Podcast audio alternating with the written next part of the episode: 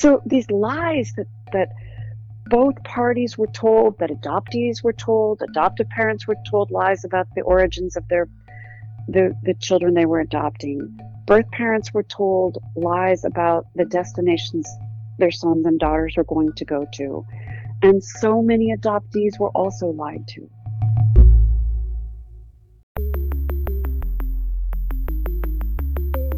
Who am I? Who am I? Who am I? Who am I? Who am I? Who am I? Who am I? This is Who Am I, Really? A podcast about adoptees that have located and connected with their biological family members. I'm Damon Davis, and today you're going to hear the story of David and his birth mother, Margaret. Their story of adoption, relinquishment, lives lived apart but close to one another, and their brief emotional reunion is told in the book American Baby, written by New York Times best-selling author Gabrielle Glasser. Gabrielle first met David while he was on kidney dialysis, awaiting a transplant, where he shared that he hoped he would find his birth mother one day. In reunion, David learned that he had always been loved, and his birth parents never forgot about him. Gabrielle shares David's journey. Gabrielle wrote One Man's Adoption Story, weaving in some of the history of adoption in her most recent book, American Baby. But before we dove into the book, I wanted to know some of her own story. Gabrielle grew up on a small farm in Tangents, outside of Portland, Oregon. Her paternal ancestors were Jewish immigrants who ended up being farmers back then. While she loved growing up in her small community, she wanted to see more of what the world had to offer. At Stanford University, she was exposed to history and was thinking of getting her advanced degree in Brazilian history. She even lived in Brazil as part of her study of the abolition of slavery in that country. When her master's thesis was complete, she found herself in Washington, D.C. at a going-away party for a New York Times Washington Bureau employee, and who else did she sit next to than the bureau chief? When she explained her life's trajectory to become a professor of Brazilian history, he said, "You don't have the personality of a professor. That's not going to suit you." And I said, "What?" And I really took offense. "How do you know? I just met you." Mm-hmm. I mean, I wasn't. Don't judge me. Right. Don't judge me. I'm 23. I know what I'm doing. And he said, "Why don't you come work for me for a year and see how you like it?" And I did, and I never looked back. Wow. And for me, it was a sliding door moment. It really was a moment that shifted my life forever. So I worked in the D.C. Bureau for about a year and a half, and I loved the adrenaline of it. The thing I loved the most was that I loved talking to people. I loved talking to people who were alive. And I was, without even realizing, and I think I was interviewing people at the table. There were some older folks there who had really interesting careers. And I was just engaging. And that's what he said about me. He said, "You don't want to be spending your time in archives. You like to talk to people who are alive, not dead." So that cemented Gabrielle's new journey. She covered a wide breadth of topics that gave her the confidence to pursue a career in journalism, to write 4 books, and who knows what else is coming. It's a career she feels is an incredible privilege to have. I feel the same way. I'm a natural interviewer too, inquisitive about people's backstory, which is clearly how I came to be here for you, doing this. So, Gabrielle is not connected to adoption herself, but as someone who grew up at the end of the baby scoop era, she knew a lot of adoptees. The children of her parents' friends and some cousins of hers were adopted too. I asked her about some of her early experiences understanding adoption. One thing that really stuck out to me was an experience where a boss of mine was trying to adopt a child privately. And I was maybe 14 or 15. I was wrapping presents in a jewelry store. And he and his wife had a couple of private adoptions fall through.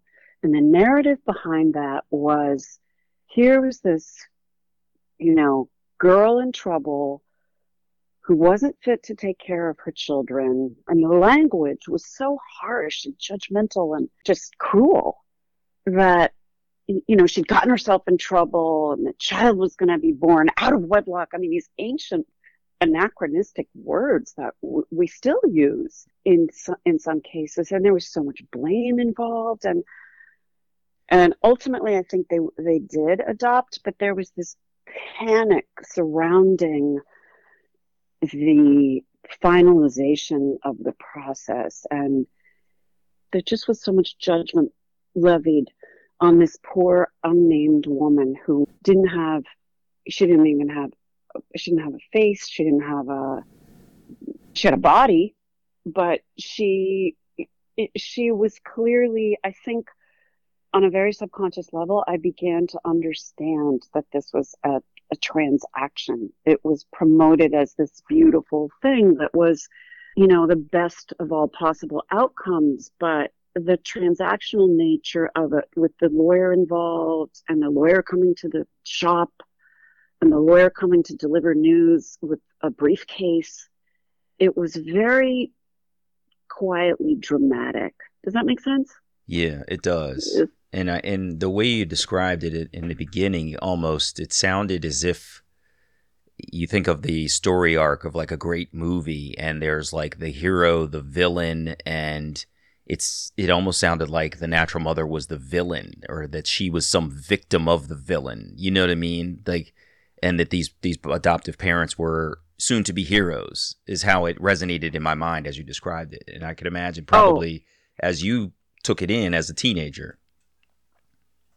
Absolutely. She was definitely, I mean, that's the word I would use. She was somehow characterized as villainous.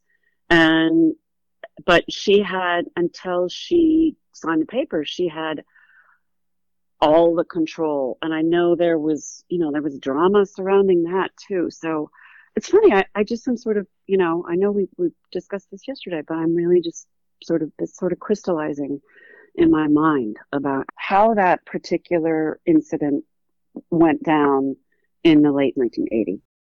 Gabrielle had another story of experiencing adoption from the outside when she was a little older, living with a family outside of Sao Paulo, Brazil, in the late 1980s.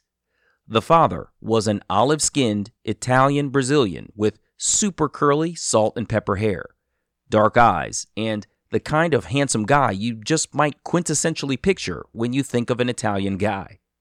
His wife, a tiny little woman with Lithuanian roots, had blue, piercing eyes that she fixated on the news obsessively, projecting from her television in the kitchen. The couple's daughter was around Gabrielle's age.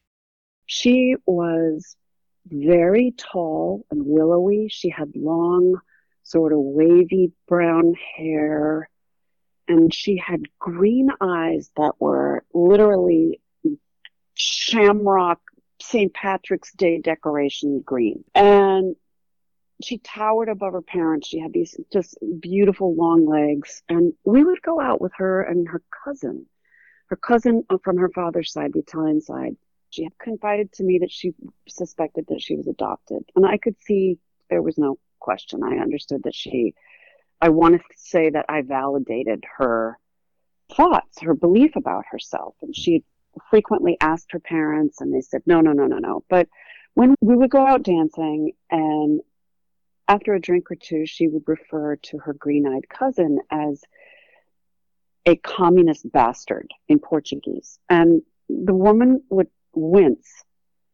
And then I started to sort of put two and two together. The mother who obsessively watched the news and would call people, she would summon people in the household to come watch if there was a news event that she thought we needed to be aware of, except when there were images of the madres from the Plaza de Mayo in Argentina, the grandmothers of the mothers of the disappeared who were searching for their grandchildren. Wow. So news would come on about the mothers in Argentina, and she would really just become extremely upset, snap off the television, and shut down. And it was impossible not to notice that there was something hovering over the exposure of that tragedy and how it related to that kitchen in that household with that family. Mm-hmm. There were strings there that were unspoken. It was like a veil of, wow, okay, there's something underneath this, but nobody's allowed to talk about it. So that's an ever so brief history of Gabrielle Glasser. When her book, American Baby, came out, our mutual friend, Susanna, my former boss at HHS, and quite the storyteller herself, texted me to say, you gotta talk to my friend Gabrielle. American Baby opens with an introduction to a man named David who would become a friend of Gabrielle's. She was a journalist in Portland in 2007, writing a feature about David, an adoptee, who was receiving a kidney donation from a friend. Since he was adopted, he didn't have a family member he could turn to for an organ donation, who might be a match for his needs. Since his kidneys were in poor health, he needed dialysis.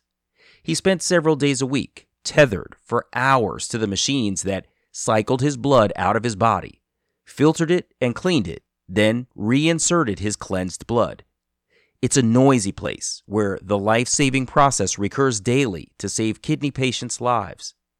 Gabrielle wasn't sure it was the right place for an interview, but David basically said, seriously, what else could I possibly be doing tied to these machines? You may as well come talk to me. It's not a happy place. It's not a, oh, yay, here I am at dialysis. Mm-hmm. So that, the tenor of the place itself was something striking. But I sat down and David talked to me. He was really gregarious, outgoing, funny, just started asking me questions about myself, and I'm there to ask questions about him.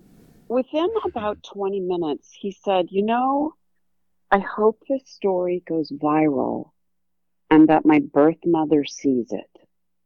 And again, it was 2007. Facebook wasn't a big thing, but things had started to sort of, you emailed stories to one another, and it was beyond, stories were circulating beyond just what you saw on your own kitchen table on the physical newspaper. Mm-hmm. And I said, tell me more. And he said, yeah, you know, I'm adopted. That's why you're here. But my mother was a girl in trouble. He used those words. My mother was a girl in trouble in New York City in 1961. She was young when she had me. She was 17. And she gave me up. He used these words. She gave me up for adoption. I even think he may have said she got knocked up. I know she was Jewish because I was adopted through a Jewish agency. And she did want me to be placed with an Orthodox family, which she did. I was raised by beautiful, wonderful parents who loved me and who I loved. But I'd like to know more medical information for my kids. And he lifted up his hand and sort of pointed at these plastic tubes that were attached to his body. And the story did go viral, but only locally. It had inspired several other people to donate kidneys, but his birth mother didn't see it. David's birth mother didn't see his story. That was in 2007. In 2014, Gabrielle had moved from Oregon, eventually settling in New Jersey. One day, her phone rang, and David's information showed up on her caller ID. When she answered the phone, David asked if she was sitting down. I said, well, now I am. And he said, I found my birth mother. She lives 45 minutes from you. And he paused and he said, she didn't want to give me up. And she's loved me all my life. So they met. His mother is this incredible, feisty, tenacious, loving woman who had married his birth father. Her name is Margaret Katz. She'd married his birth father, had 3 more children, including his youngest sister, who's an opera singer. So that was a real parallel, these two people with these vocal careers. Mm. And they were able to meet. Margaret and her daughter, Sherry, Sherry was living in Berlin where she was working as an opera singer, as I said. And the two of them went to Portland where they met the Rosenberg family, David, his wife, and his 3 children. And Margaret had 3 weeks in which to pour all of her 52 years of deferred love. David was really sick at the time of their reunion, so Margaret and her daughter, David's younger sister, and a full-blood sibling flew out to meet David. During their visit, he mustered more strength than he had had in quite a while. They went everywhere together, like restaurants, where he introduced Margaret to the waiters as his birth mother and showed off his new sister. They went to the Oregon coast, and they went to arcades where David and Sherry played the same game that had been their father's favorite, and they recognized all these things they had in common, up to and including the fact that when Margaret was pregnant with David and they were trying desperately to fight the concentric circles of their parents who didn't want them to keep the baby, and their religious community, which really frowned on premarital sex, let alone an unmarried mother. And finally, the adoption system, which was really predatory in the years after the war and before Roe v. Wade. So David was learning the backdrop of all these stories. But when they went to the arcade, he learned that his father, who had been a pitcher, and David was also an athlete, he was a hockey player, that the father, George, had used his pitcher's arm to win all of these household items, toasters and blenders and Pyrex dishes and silverware as teenagers, that wow. They could show to the social workers that we may be just kids and we may be in a jam, but we've got kitchen stuff. We can keep our baby. Mm-hmm. We're fighting our way out of this, but that didn't happen. Back when David was born in New York, archaic, old wayward minor laws were still on the books, criminalizing all sorts of behaviors of young people, from vague stuff like vagrancy and being out too late to disobeying your parents.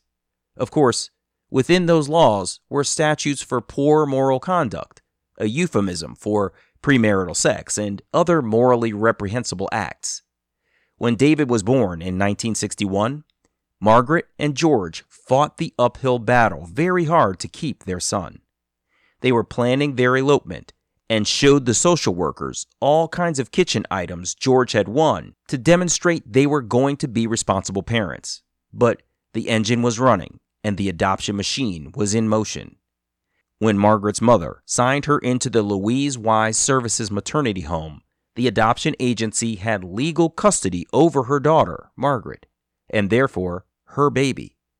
Margaret was still a minor at 17 years old. Still, she tried everything she could to fight the system.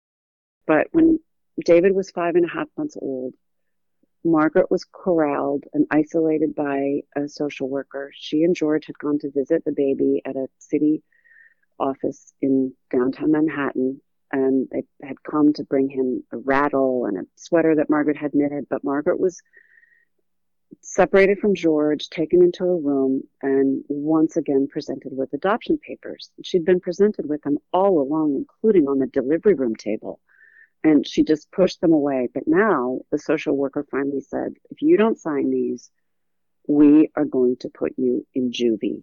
Your son is going to be adopted by a diplomat this week. You've got nothing to offer him. Sign now. And she was so ashamed. She had already shamed her parents with the pregnancy. She just had no way out. She was completely cornered. So she signed the documents and didn't see David for another 52 years. Oh my gosh. That is unreal. Wow. Whew. Oh my gosh, what an emotional journey. And I mean, having been through reunion, to hear what Margaret described to you in terms of their journey is just absolutely fascinating. There's so much in there. It's unreal. But let's stay with David for a minute. So David calls you and he says he's met his biological mother, and mm-hmm. They've gone around. They've basically, they did what I did with my mom. We dated, right? Like we were constantly trying to see each other and get to know each other. You know what I mean? It's not a romantic love. It's a holy crap, I can't believe we're reconnecting love. You know what I mean? Mm-hmm. So they're on this journey of sort of reconnecting, but I heard you say they only had 3 weeks. Tell me a little bit about what happens next. So part of the adoption experience that Margaret was enduring during the separation, Margaret had the one thing she felt she could do as a mother was to obsessively, indefatigably send Louise Wise Services word about the diseases that were lacing through the family tree. And come to find out, the agency had never passed those messages on. Mm. And David had not only gotten diabetes, he'd gotten gout as a young man. He had a host of other illnesses, some of which were hereditary. And he had been diagnosed with a very lethal form of thyroid cancer and was passing. So the reunion was short and very, very bittersweet because David died 3 months after he and Margaret were able to reunite. Hmm. Yeah, that is so sad. And you know, it's having done many of these interviews, I've spoken with gangs of people, and I focus on adoptees, and it's usually, well, clearly I can't interview a deceased adoptee, so this is going to sound weird, mm-hmm. but it's usually the adoptee who's saying, I met this person and I just barely got to know them and then they passed, or I just missed them because they passed, you know, the week, the month, the year before I located them. So to mm-hmm. hear Margaret's pain of losing her son again, after mm-hmm. he finds her, I mean, that had to be absolutely heart-wrenching for her. Absolutely terrible. My gosh. Yeah, and exactly as you say, she lost her son and found him and lost him again. So it's been an extremely complicated journey. She didn't talk about David's existence with anybody except only briefly and occasionally with George, who just really had the attitude of what's done is done. We have to accept it. We have to move on.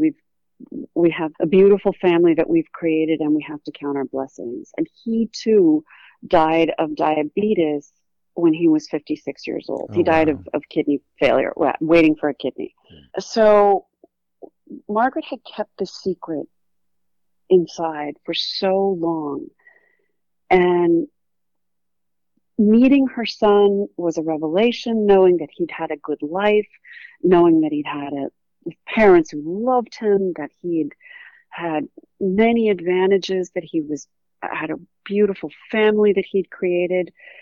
Margaret is a very spiritual woman, so for her it's a relief and a blessing, but of course there's sadness and anger and bitterness for how she was treated. She was shunted off to a maternity home on Staten Island where she had to live out her pregnancy in shame and secret. All of her mail was read, whether it was incoming or outgoing. Journal entries of the girls were read. You know, this is all that classic baby scoop era stuff that mostly, as you know, mostly affected white women. Yeah. And I think she internalized the shame of it, but at the same time, her son was created in love, and she couldn't really ever understand that was such a, you know, that she couldn't understand what was being put on her. Yeah, she'd had sex before she got married. So what?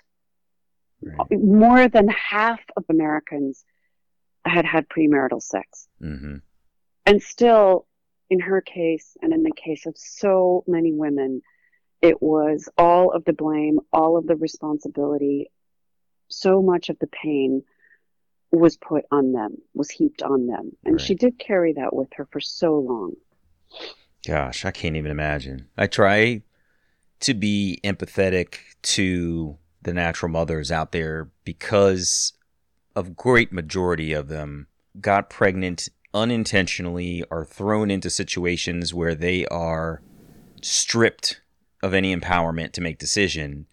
And as you've alluded to, thrown into a process, a system, a machine that is designed to redistribute children to other people. I couldn't help but think about that as you were talking about the fact that David's information about his biology was not transitioned from Margaret through Louise Wise to the adoptive parents. It occurred to me as you were speaking that, yeah, they're not going to give you information that the product is damaged. You know what I'm saying? They want to create the perception that the child is, for lack of better words, as flawless as possible. And so, you know, bringing this beautiful baby to a couple, letting them fall in love, and then documenting for them, you know, the cadre of chronic diseases and other ailments that are going to befall this child potentially in its older life, you know, it doesn't create the best sales picture for when you're trying to get someone to adopt a child. And it just, I've never really spoken very harshly of adoption as a system, but I can feel my irritation with the productization of the babies in this systemized process. And what you've said about his process really underscores that for me. I'm really fastened on that comment that you said, they're not going to present the baby as damaged goods. And in fact, you know, part of the whole baby scoop era ethos, and with many of these large agencies, and particularly with Louise Wise, they promoted and marketed themselves as being able to give people the best babies. Gabrielle told me there was a whole matching process that tested the children to try to match them as best as possible to their new potential parents. But these tests on newborn infants weren't based on any sound science and were actually rather barbaric. Behind the scenes, they had a whole matching process that tested the children, that examined them, that really wanted to, they had this harebrained idea. It's shocking. I've been sort of immersed in this material now for about 2.5 years, what I'm about to tell you. Mm-hmm. And it's so shocking to me. It hurts me still to my bones. I'm a mother. I have 3 daughters. I love babies. Who doesn't love babies? But Louise Wise, in an effort to offer what in the archives of the agency referred to as blue ribbon babies, had a series of experiments, including one that what it did. There was a pediatrician on board. His name was Samuel Karolitz, and he had this idea: the babies who were the smartest were the ones who cried the most. Well, how do you measure the cries of a baby? How do you measure the intelligence of a 10-minute-old baby? Well, Karolitz came up with this experiment that used a gigantic rubber band gun to shoot really thick elastic bands, the kind that you would have around a big pile of mail. You know, those grubby ones, they're sort of thick and... Mm-hmm. So, and the rubber band gun stretched to 3 times its regular size was aimed at a baby's foot. Again, a baby who was 10 minutes old. And researchers snapped that rubber band against the sole of the baby's foot and measured its cries. Yeah. And if it didn't cry for 60 seconds the first time, they would continue for as many as 7 attempts with this snap, and if the baby didn't cry enough, then the researcher would scratch the baby's foot and thump the baby's foot.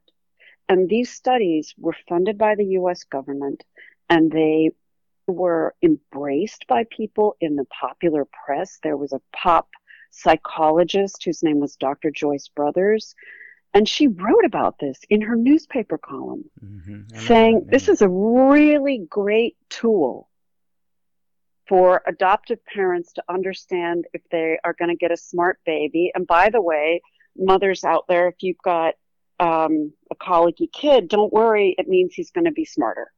Wow. So to your point that this was a business, Damon, you're absolutely right, because, you know, in the baby scoop era, so the years between 1946 and 1972, roughly, the rate of unwed motherhood more than tripled, but there was a middle class to aspire to, and it was not accepted. Single motherhood was not yet accepted among white women. Black families oftentimes had a very different attitude if their daughters got pregnant, as you know. Many did not want to see family separation go on another time. But for middle-class white girls, the babies of these girls were a product, and the mothers were the means of production. And for families who were trying to conceive children and couldn't, in an era of fetishization of the nuclear family, the only way they could get a child was to turn to adoption agencies or to private attorneys. And they, too, were caught in this web of what, in the decades after the war, seemed to me like an adoption industrial complex. Yeah, it's unreal. It's frustrating to think back on, but as George would have said, what's done is done, and all we can do is try to make change on the current process. And there's still a lot of unfortunate practices that are out there. You know, I've interviewed guests who believe that their mother was coerced out of her baby from an international operation, you know. And I just saw a story the other day about a international operation in Africa where mothers are being coerced out of their infants, and the children are, you know, productized and pushed out into other alternative families. I was really curious as to what triggered Gabrielle to write American Baby. What was it about David? Was there something about Margaret's journey? Why did Gabrielle, an author who's not adopted, feel so drawn to pour herself into the work of bringing their adoption story forward? When David called and said, I found my birth mother and she didn't want to give me up. She's loved me all my life. I could just hear in his voice how healing that knowledge was for him, how healing it must have been for her, and how healing it was for me as a human being to hear it, to have that belief about yourself completely reversed, that you weren't loved, that you weren't wanted. I know many adoptees, when they don't know their origin stories, grow up with the belief, even though they're loved and cherished by their adoptive families and told, we're so lucky because we have you and we chose you. Many adoptees believe, even if they don't vocalize this, well, what was wrong with me that my birth mother, that my natural mother didn't choose me? So in that instant of locating his mother and learning the story of how she had tried everything she could to thwart the adoption, it changed his narrative. And that, to me, was just a remarkable human story of love, of loss, of separation, of the search for self. David also told me about the process, and he told me, and I these aren't his exact words, but I said, well, what do you want me to do? Well, when he said, well, you know what to do. You know what happened with the kidney story. Try to make sure that this doesn't happen to other people. So I used this micro story of these two people who had been separated to tell a macro story of what happened in the United States at the time with closed, secretive adoptions. And I didn't understand the legal structure that existed in place to have kept them separated for all those years. Gabrielle's research revealed the history dating back to the 1930s, when adoption became more popular and more profitable. Baby theft and baby selling increased, and protections for the baby thieves themselves required covering the tracks of the thieves. Many states enacted laws that made adoptions very secretive transactions, sealing birth certificates, amending birth certificates, and erasing the adoptee's true identity. The whole enterprise put a wall between a person's original identity and their adopted self. Of course, the measures were viewed as protections to help the child feel legitimized and de-identify the newly formed family from interference. Many advocates have fought for years for some states to overturn closed adoption laws and to make open access to original birth certificates, or OBCs, available for adopted people. Still, many states remain closed. I became outraged by the human and civil rights violation that this presents. First, I was intrigued by the incredible narrative of David and his mother, Margaret, and their twin stories, which were spellbinding and had so many twists and turns of almost meeting, almost being in the same place at the same time. David, as a hockey player, was recruited by the Rangers. George Katz's favorite sports team was the Rangers. He was an obsessive fan and wore a Rangers jersey around his house. Wow. Margaret had been led to believe that David was, as I said, going to be raised by diplomats, and she always envisioned that he was being raised in Italy or Spain, or had some, wonderful existence being raised in a fancy embassy with marble steps. And he was adopted by this beautiful couple, as I said, but they were Holocaust survivors who lived 10 blocks from Margaret and George in the Bronx. They were not diplomats. So these lies that both parties were told, that adoptees were told, adoptive parents were told lies about the origins of the children they were adopting. Birth parents were told lies about the destinations their sons and daughters were going to go to. And so many adoptees were also lied to. So putting all of those elements together against the structure of the laws, the socio-economic factors, the religious institutions, the politicians, the social mores that still so often persist among young single mothers, It really, trying to put that all into historical context was the honor and privilege of a lifetime. It was gut-wrenching and it was a lot of work, but it was really to sort of swoop above and give a hawk's eye version and then come down really close and be really down into the granular detail of Margaret's life, David's life, in as much as I could report it from, obviously he's passed, but weaving that into the larger narrative that we had as a country, that through, an estimated 3.5 million young women who got pregnant in the decades after the war forgot about their babies. They went on to have quote unquote children of their own, and everything worked out just fine. Was really a story I wanted to hold up to the light. Yeah.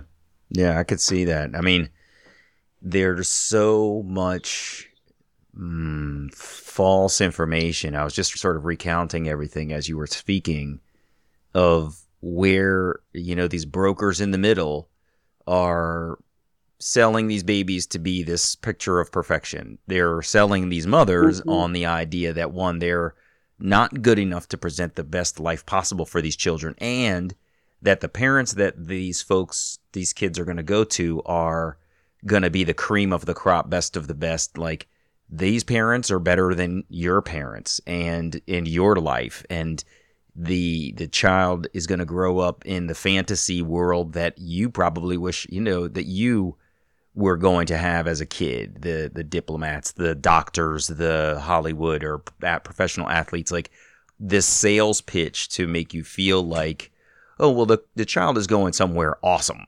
And, you know, while the parents probably are awesome, it's not this fantasy picture that these folks have painted in the sales pitch. It's really just fascinating. I want to ask you something along these lines because I can hear it, but I want to hear what you say. Adoptees frequently express this feeling of coming out of the fog, right? Many of us have lived a good life, and we're very fortunate and thankful for the things that we experienced. Some people, as we all know, have not had the best experiences in adoption. Either way, there's a moment where you realize that you are adopted. You are a child who was originated in one family and transplanted to another family. And I want to find these other people. And adoption means something different to me than the popular narrative of a rescue or, you know, whatever the sort of thing is you have in your mind. And it's this coming out of the fog is what the term is that just generally means like this open realization of what adoption actually means versus the rosy narrative that's painted. Did you have, even though you're not an adoptee, sort of a coming out of the fog moment of realizing like, oh, adoption is actually way different than I thought it was? Mm-hmm. I did, and I definitely had that with really learning. I couldn't learn from David because he's no longer with us, and he was so, again, I just want to emphasize, he loved his adoptive parents so much, and he didn't really have the opportunity because of his death so quickly after he met Margaret and Sherry. I don't know if, I think his fog moment, his coming out of the fog was, she didn't want to give me up. She loved me all my life. Mm-hmm. And for me, that was also part of my fog. And I just, you know, I mentioned this to you also yesterday. I became interested in adoption as a reporter when I saw a flyer in my Portland coffee shop that had, I used to get good story ideas from those flyers. Again, this was before social media. Yeah. So remember those coffee shop flyers? Right. Like, you could see all sorts of cool things there. Really like a town square. Here's a bunch of cool stuff that's happening in your neighborhood. Huh, yeah. And I happened to be looking at the board, this cork board, and I saw this horrifying image of, it was on a white piece of paper, just white regular printer paper with some drawings of stick figures that were filled in with highlighter yellow, and they had jet black straight hair and mouths that were really sort of vocalizing unhappiness and slanted eyes. And I thought, oh, what is this? This is so racist in Portland, Oregon. Are you kidding me? And then I looked up at the words above the images, which were arresting. And it said, are you an angry Korean American adoptee? So are we. Call this number. So I tore off the paper. I called the number, and I did a newspaper story about Korean American adoptees who had been adopted through the Holt agency that is based in Oregon. Mm-hmm. And I learned from them very quickly about the rescue narrative that you describe, especially for international adoptees. You were going to be in an orphanage otherwise, and we got you, and we've raised you. And I know specifically in the case of one woman, she said, I was raised to believe, she was raised in a military family, and she was raised to believe that she was a Smith. That was her last name. There's nothing unlike you. You know, you're just like us. You're exactly like your brothers and sisters. They went on to have biological children, as sometimes happens. And yet she would be at a bus stop waiting for the school bus in a racist southern town even when she was on a military base, she said it was better when she was on military bases because they're far more integrated. But when her dad left the military, she was on her own. And she said she'd be at the school bus where people would make fun of her. They would call out her skin color. They would, taunt her with all sorts of epithets. And she really educated me in that instant to this is what adoption means for a lot of people. And it's definitely what it means for a lot of people who were deracinated from their birth culture, not only from their birth families, but from the smells that they smelled for the first year of their lives, the food, the language, people who look like you. So when I wrote that story, I think it appeared in print in 2003. And I didn't even write the story. I just let there were sort of chunks of each adoptee. I think I had 3 or 4. And it was just in their own words, portraits of each of them and in their own words on the front page of the Sunday feature section at the time. And that evening I checked my email. It was before texting. It was before Twitter. That evening I checked my email and I was inundated with angry emails from adoptive parents who said, "How dare you? How dare you write about this? These people are ungrateful. I can't believe you wasted ink like this." And there were so many threats to cancel subscriptions. My editor and I immediately understood that we were onto something that had touched a nerve. Mm-hmm. And he was a half Japanese, half black man who was a war baby, who'd grown up on U.S. bases in Japan, but had grown up with just absolute racism and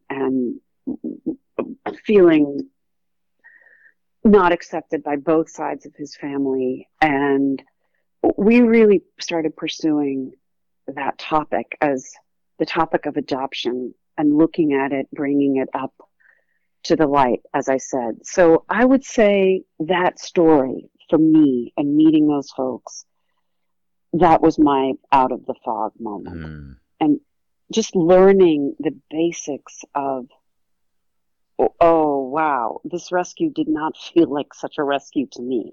It felt like, who am I?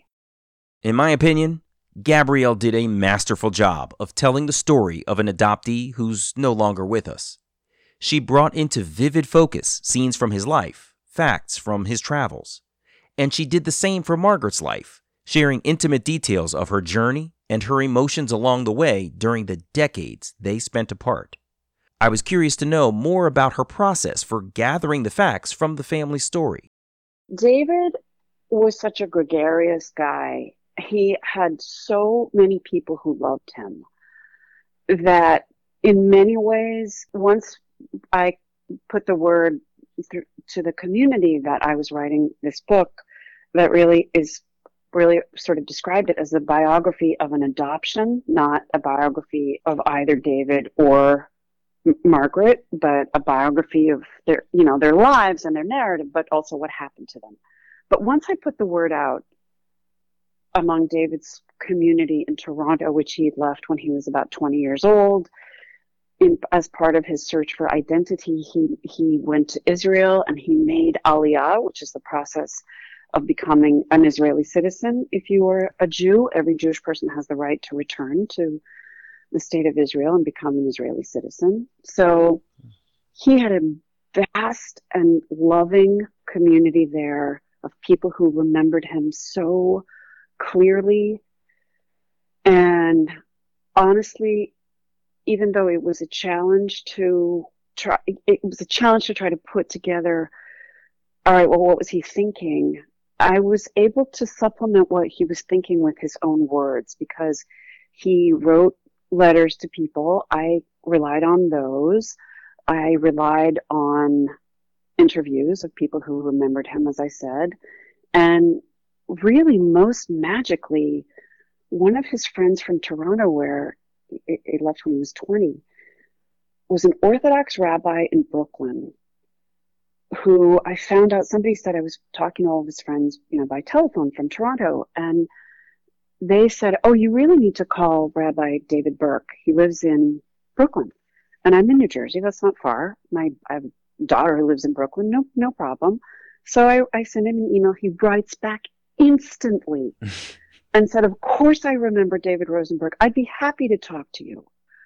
So he remembered these instances as this guy. The guy's like an angel, this man. Mm-hmm. And he had these incredible memories of what it was like when David's father died and the stupid things he said to him, which he said, oh, I know just how you feel. My grandfather died a couple of years ago. And David looked at him like, no, you don't. Mm-hmm. No, you don't. You're not adopted. And your father didn't die. So anyway, but yeah, right. Rabbi Burke had in safekeeping an autobiography that David had written as a young college student. And David had given it to Rabbi Burke, who was not yet a rabbi, in, 1981, and said, here, just keep this for me, for when I come back from Israel, if I ever come back from Israel. Wow. And all those years later, almost 40 years later, Rabbi Burke gave that document to me in 2019 at a kosher coffee shop deep in Brooklyn.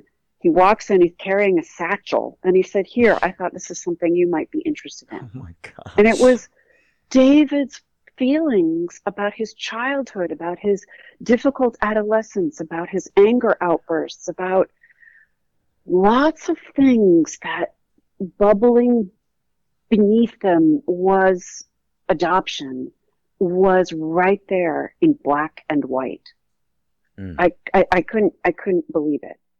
So those were things that I relied on. I looked into a lot of the literature about the adoptee experience. And to be honest with you, there's Erik Erikson. I'm sure you probably know about that. The search for self and the identity that adolescents go through, but particularly how challenging that is for adoptees. I'm wondering, did you get to sit with Margaret and ask her her story too? Oh my goodness. So that 45 minutes between Margaret's house and mine is exactly 45 minutes. And I've probably made it, dozens and dozens and dozens of times. And Margaret's memory for the events surrounding this coerced adoption was so deeply burnished within her. It began pouring out in full paragraphs everything that she had experienced, what she was wearing. She has a photographic memory. Let's start with that. So she has a photographic memory. And she could remember, oh yeah, I was wearing a green plaid pantsuit when I met George for the first time. Mm. And she is really something, because in order to recreate her story and just make sure her details were right, we often would go to the places where she had been. So we took a trip back to the maternity home on Staten Island. Wow. And the way she had described it, it's this big old Italianate building, former mansion that had been repurposed to house dozens of girls at once. And the way she had described it was absolutely, I'd seen pictures of it online, but she described the internal stairwells and the living room and what the living room looked over. I'd only seen pictures of the outside of it. And she also described the kitchen, exactly the size and shape. I mean, you name it, the details were, she just had them, she unfurled them, I took them down.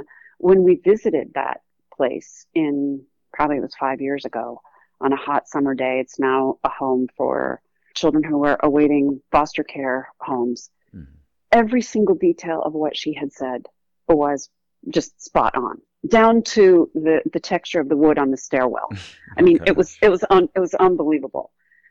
So that was, and she also has a ton of documents and documentation. You probably know this, but oftentimes birth parents keep all sorts of things. If there's been a traumatic adoption, they keep all sorts of papers and photographs and report cards from their other, Margaret has everything. in her house that documents her life as a mother, that documents her life as the daughter of immigrants. The only thing that was missing was David. Mm-hmm. How was it to go back to that building with her? It's not the kind of place that you sort of take an annual pilgrimage to remember the good old days. I have to assume she probably left that place and never wanted to go back. And so you're back there with her. How was it for her to go back to the home where she had spent the days prior to giving David up? I went with her and her daughter, Sherry. It was a hot summer day, and the director of the home was just so gracious and understood exactly what had transpired there for so many women. And a lot of women, she said a lot of women were curious and had come back. But they came back and stayed for 5 minutes and left. Mm-hmm. Margaret came back, and we were easily there for 2 hours. Wow. And for her, I think it was, I don't want to say healing. I expected her to be really upset and traumatized by it and to be, visibly shaken.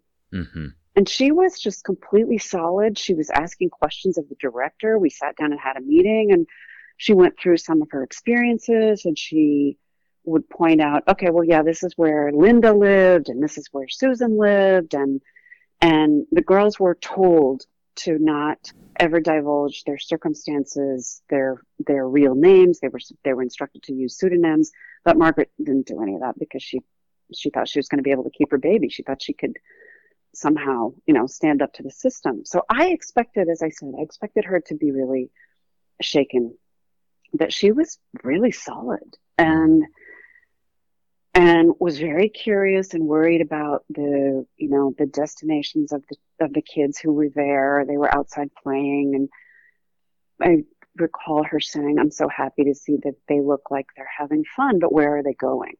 Mm. Who is going to parent them?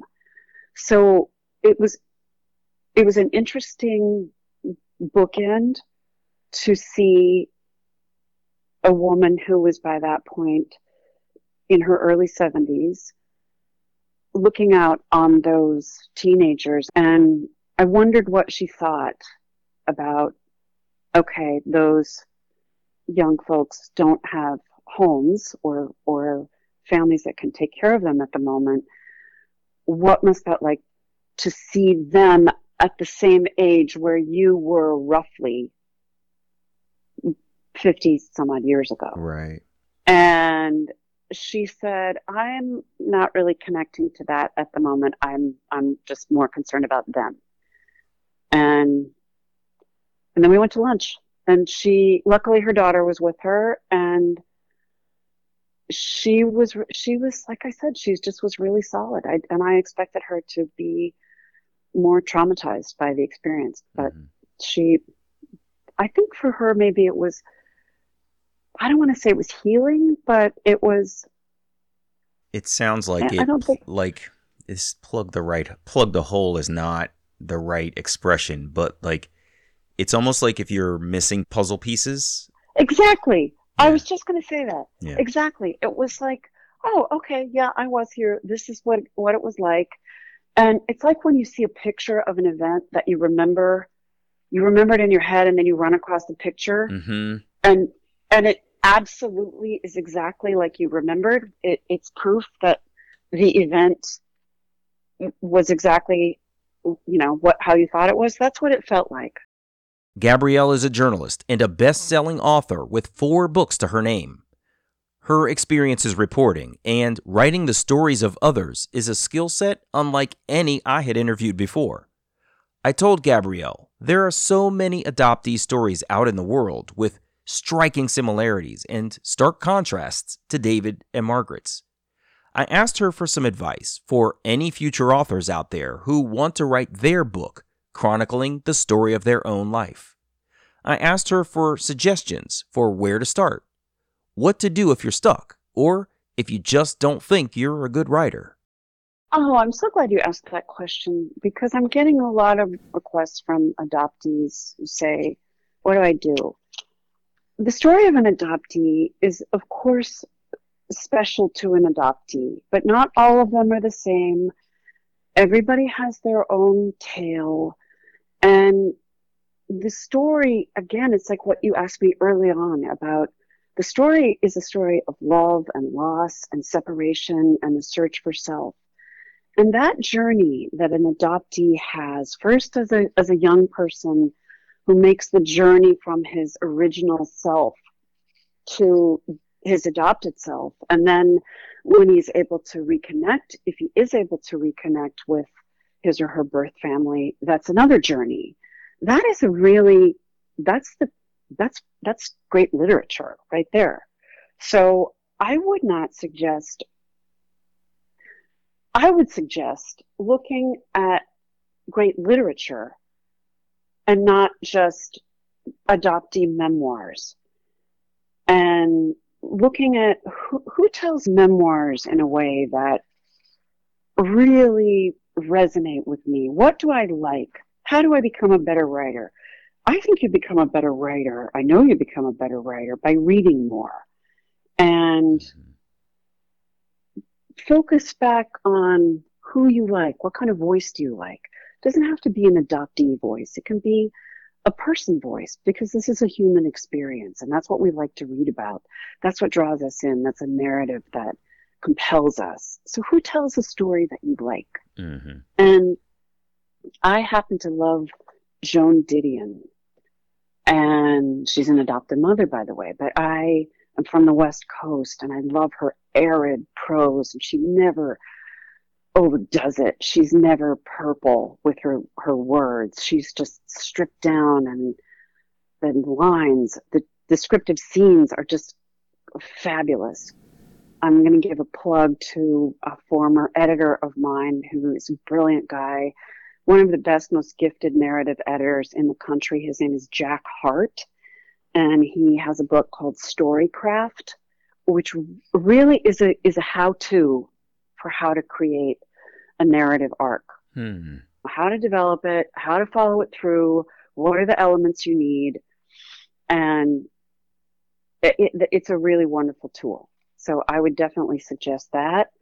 And, you know, in this era of so much content that we're able to view, able to watch, think about a movie that you liked, something that had that really, you know, made you feel something, you know, a dramatic piece. Yeah. And so often those movies were books first. Yeah, so yeah. Think about the elements that made you feel what you felt in the movie, what made you, you know, laugh or cry or walk out feeling like you belonged to the wider world of humanity, and see if there's not a book that it was drawn from first. That's what I try to do. Yeah. That's what I try to do. Would I recommend to folks, so I've written my own memoir and I'm working on a second piece right now. And what I recommend to folks is, one, just start. Write something down, right? Mm-hmm, right. And focus on something that's important to you. It could be your earliest memory of how you were different from your family. It could be your earliest realization that there was another set of parents out there. It could be just a fond memory. It could be your most angry memory. But just write something down and then build off of that. If you were angry, what did you do after? And if you were angry, what happened before that triggered that anger? And now, instead of just having that one piece, you've got three pieces: the lead up, the anger, and the thereafter. And then you can build on that, right? Where did that take you? If you had this moment of elation but you had this open realization, like, this means there's another set of parents out there. What did you do? Did you go online? Did you push it aside? Write about that. And then the pieces will start to come together, right? You can go backwards and forwards. And the story, to my mind, will build itself out, because once you start, ideas will pop into your head, and you'll be driving down the road, you'll be in the shower, you'll be in a meeting, and things will come, and you'll think, oh, I should write that part about Uncle Joe. Or, oh, I should write that piece where my sister said X. Oh, I remember that time my mom shut me down in the following way. Scribble a note down and put it into the piece you've already started in the order that it happened, right? So if your mom shut you down with a comment, before you got angry, put it on that side and vice versa. So I try to help people to break down the pieces of their story and just jot down components of it and then flesh it out around that and then go back and add in the details, right? It was a gorgeous sunny day when this anger came over me, or it was a dark, stormy, winter, whatever, when I found my mother's picture online. Like, then go back and throw in all of the color and your book will start to come together in my mind. I also like, too, what you said about modeling after other works that you've done. That's what I did with the podcast is I sat down. I was already listening to a gang of podcasts and I said, all right, how do I want my podcast format to go? And I listened to Guy Raz, How I Built This. And I modeled my work after someone else's. And I like what you've said about taking that same approach to your literary work. Find things that you've read that you liked and find resources like, what was your editor's book called again? Storycraft by Jack Hart. There you go. Storycraft by Jack Hart, and model your work after the template that someone else has provided, and you'll be in great shape. So, wow. Well, American Baby, I'm really, really excited to finish it, Gabrielle. It's going to take me a while because, as you've heard, I'm pretty busy writing and doing the podcast and stuff. Yes, exactly. But I'm excited to get through it, and I'm looking forward to sort of learning what it is that you learned along the way. Maybe you can just share one more quick thing with me. What do you want readers to take away from American Baby? I want readers to know that this adoption system existed in this country, that was happening in plain sight. These forced separations that we look at today at the border, for example, we'd like to think in some regards that, oh, well, this is just a new horrible relic of the Trump administration. But in fact, we have a long history of doing a lot of really, really toward things inhumane to a lot of people. Inhumane, thank you. And this year especially, as we examine the systemic racism of our country, the legacy of slavery, police brutality, there's a through line from history to today, and we can't understand it unless we look at it. And the more we look, even though it's hard sometimes, it's painful, it's not fun, it's really what we have to do to become more complete human beings, to develop more compassion for each other. Yeah. A lot of hard work to be done, but it has to be done. I agree. Wow. Well, I really appreciate you taking time with me today, Gabrielle. This has been amazing, as I hoped it would be. And I'm so excited for you and your book. I've seen it's gotten some really great reviews. I'm hopeful that the adoptee community will take it in, learn something new, and I think probably almost as importantly, learn about David, who's not here to tell his own story. And I think it's an incredible thing that you've done to take your passion, your incredible gift for words and storytelling, research, and weaving a person's background together to create this book. And I'm sure if he was here, he would be so proud of the work that you've done. So thank you for telling one adoptee's story. I really appreciate it. Thank you so much. I really appreciate it, Damon. It was wonderful to get to know you. You too. Take care. All the best to you, okay? Okay. All right. You too. Bye-bye. Bye. Bye. Hey, it's me. It was really wonderful to speak with Gabrielle and learn more about her insights into adoption. She's an author who got the privilege and honor to tell one family story of love, conception, birth, coercion, relinquishment, regret, curiosity, searches for identity, and investigations into where loved ones could be in the world. You can learn more about Gabrielle Glasser on her website, GabrielleGlasser.com. Her book, American Baby, is available wherever you buy books. When you read it, I hope you'll find something in David's story that inspires you, validates your feelings about wanting to search, or motivates you to have the strength along your journey to learn. Who am I, really? If you would like to share your adoption journey and your attempt to connect with your biological family, please visit whoamireallypodcast.com/share. You can follow the show at facebook.com/WAI Really or follow on Twitter at WAI Really.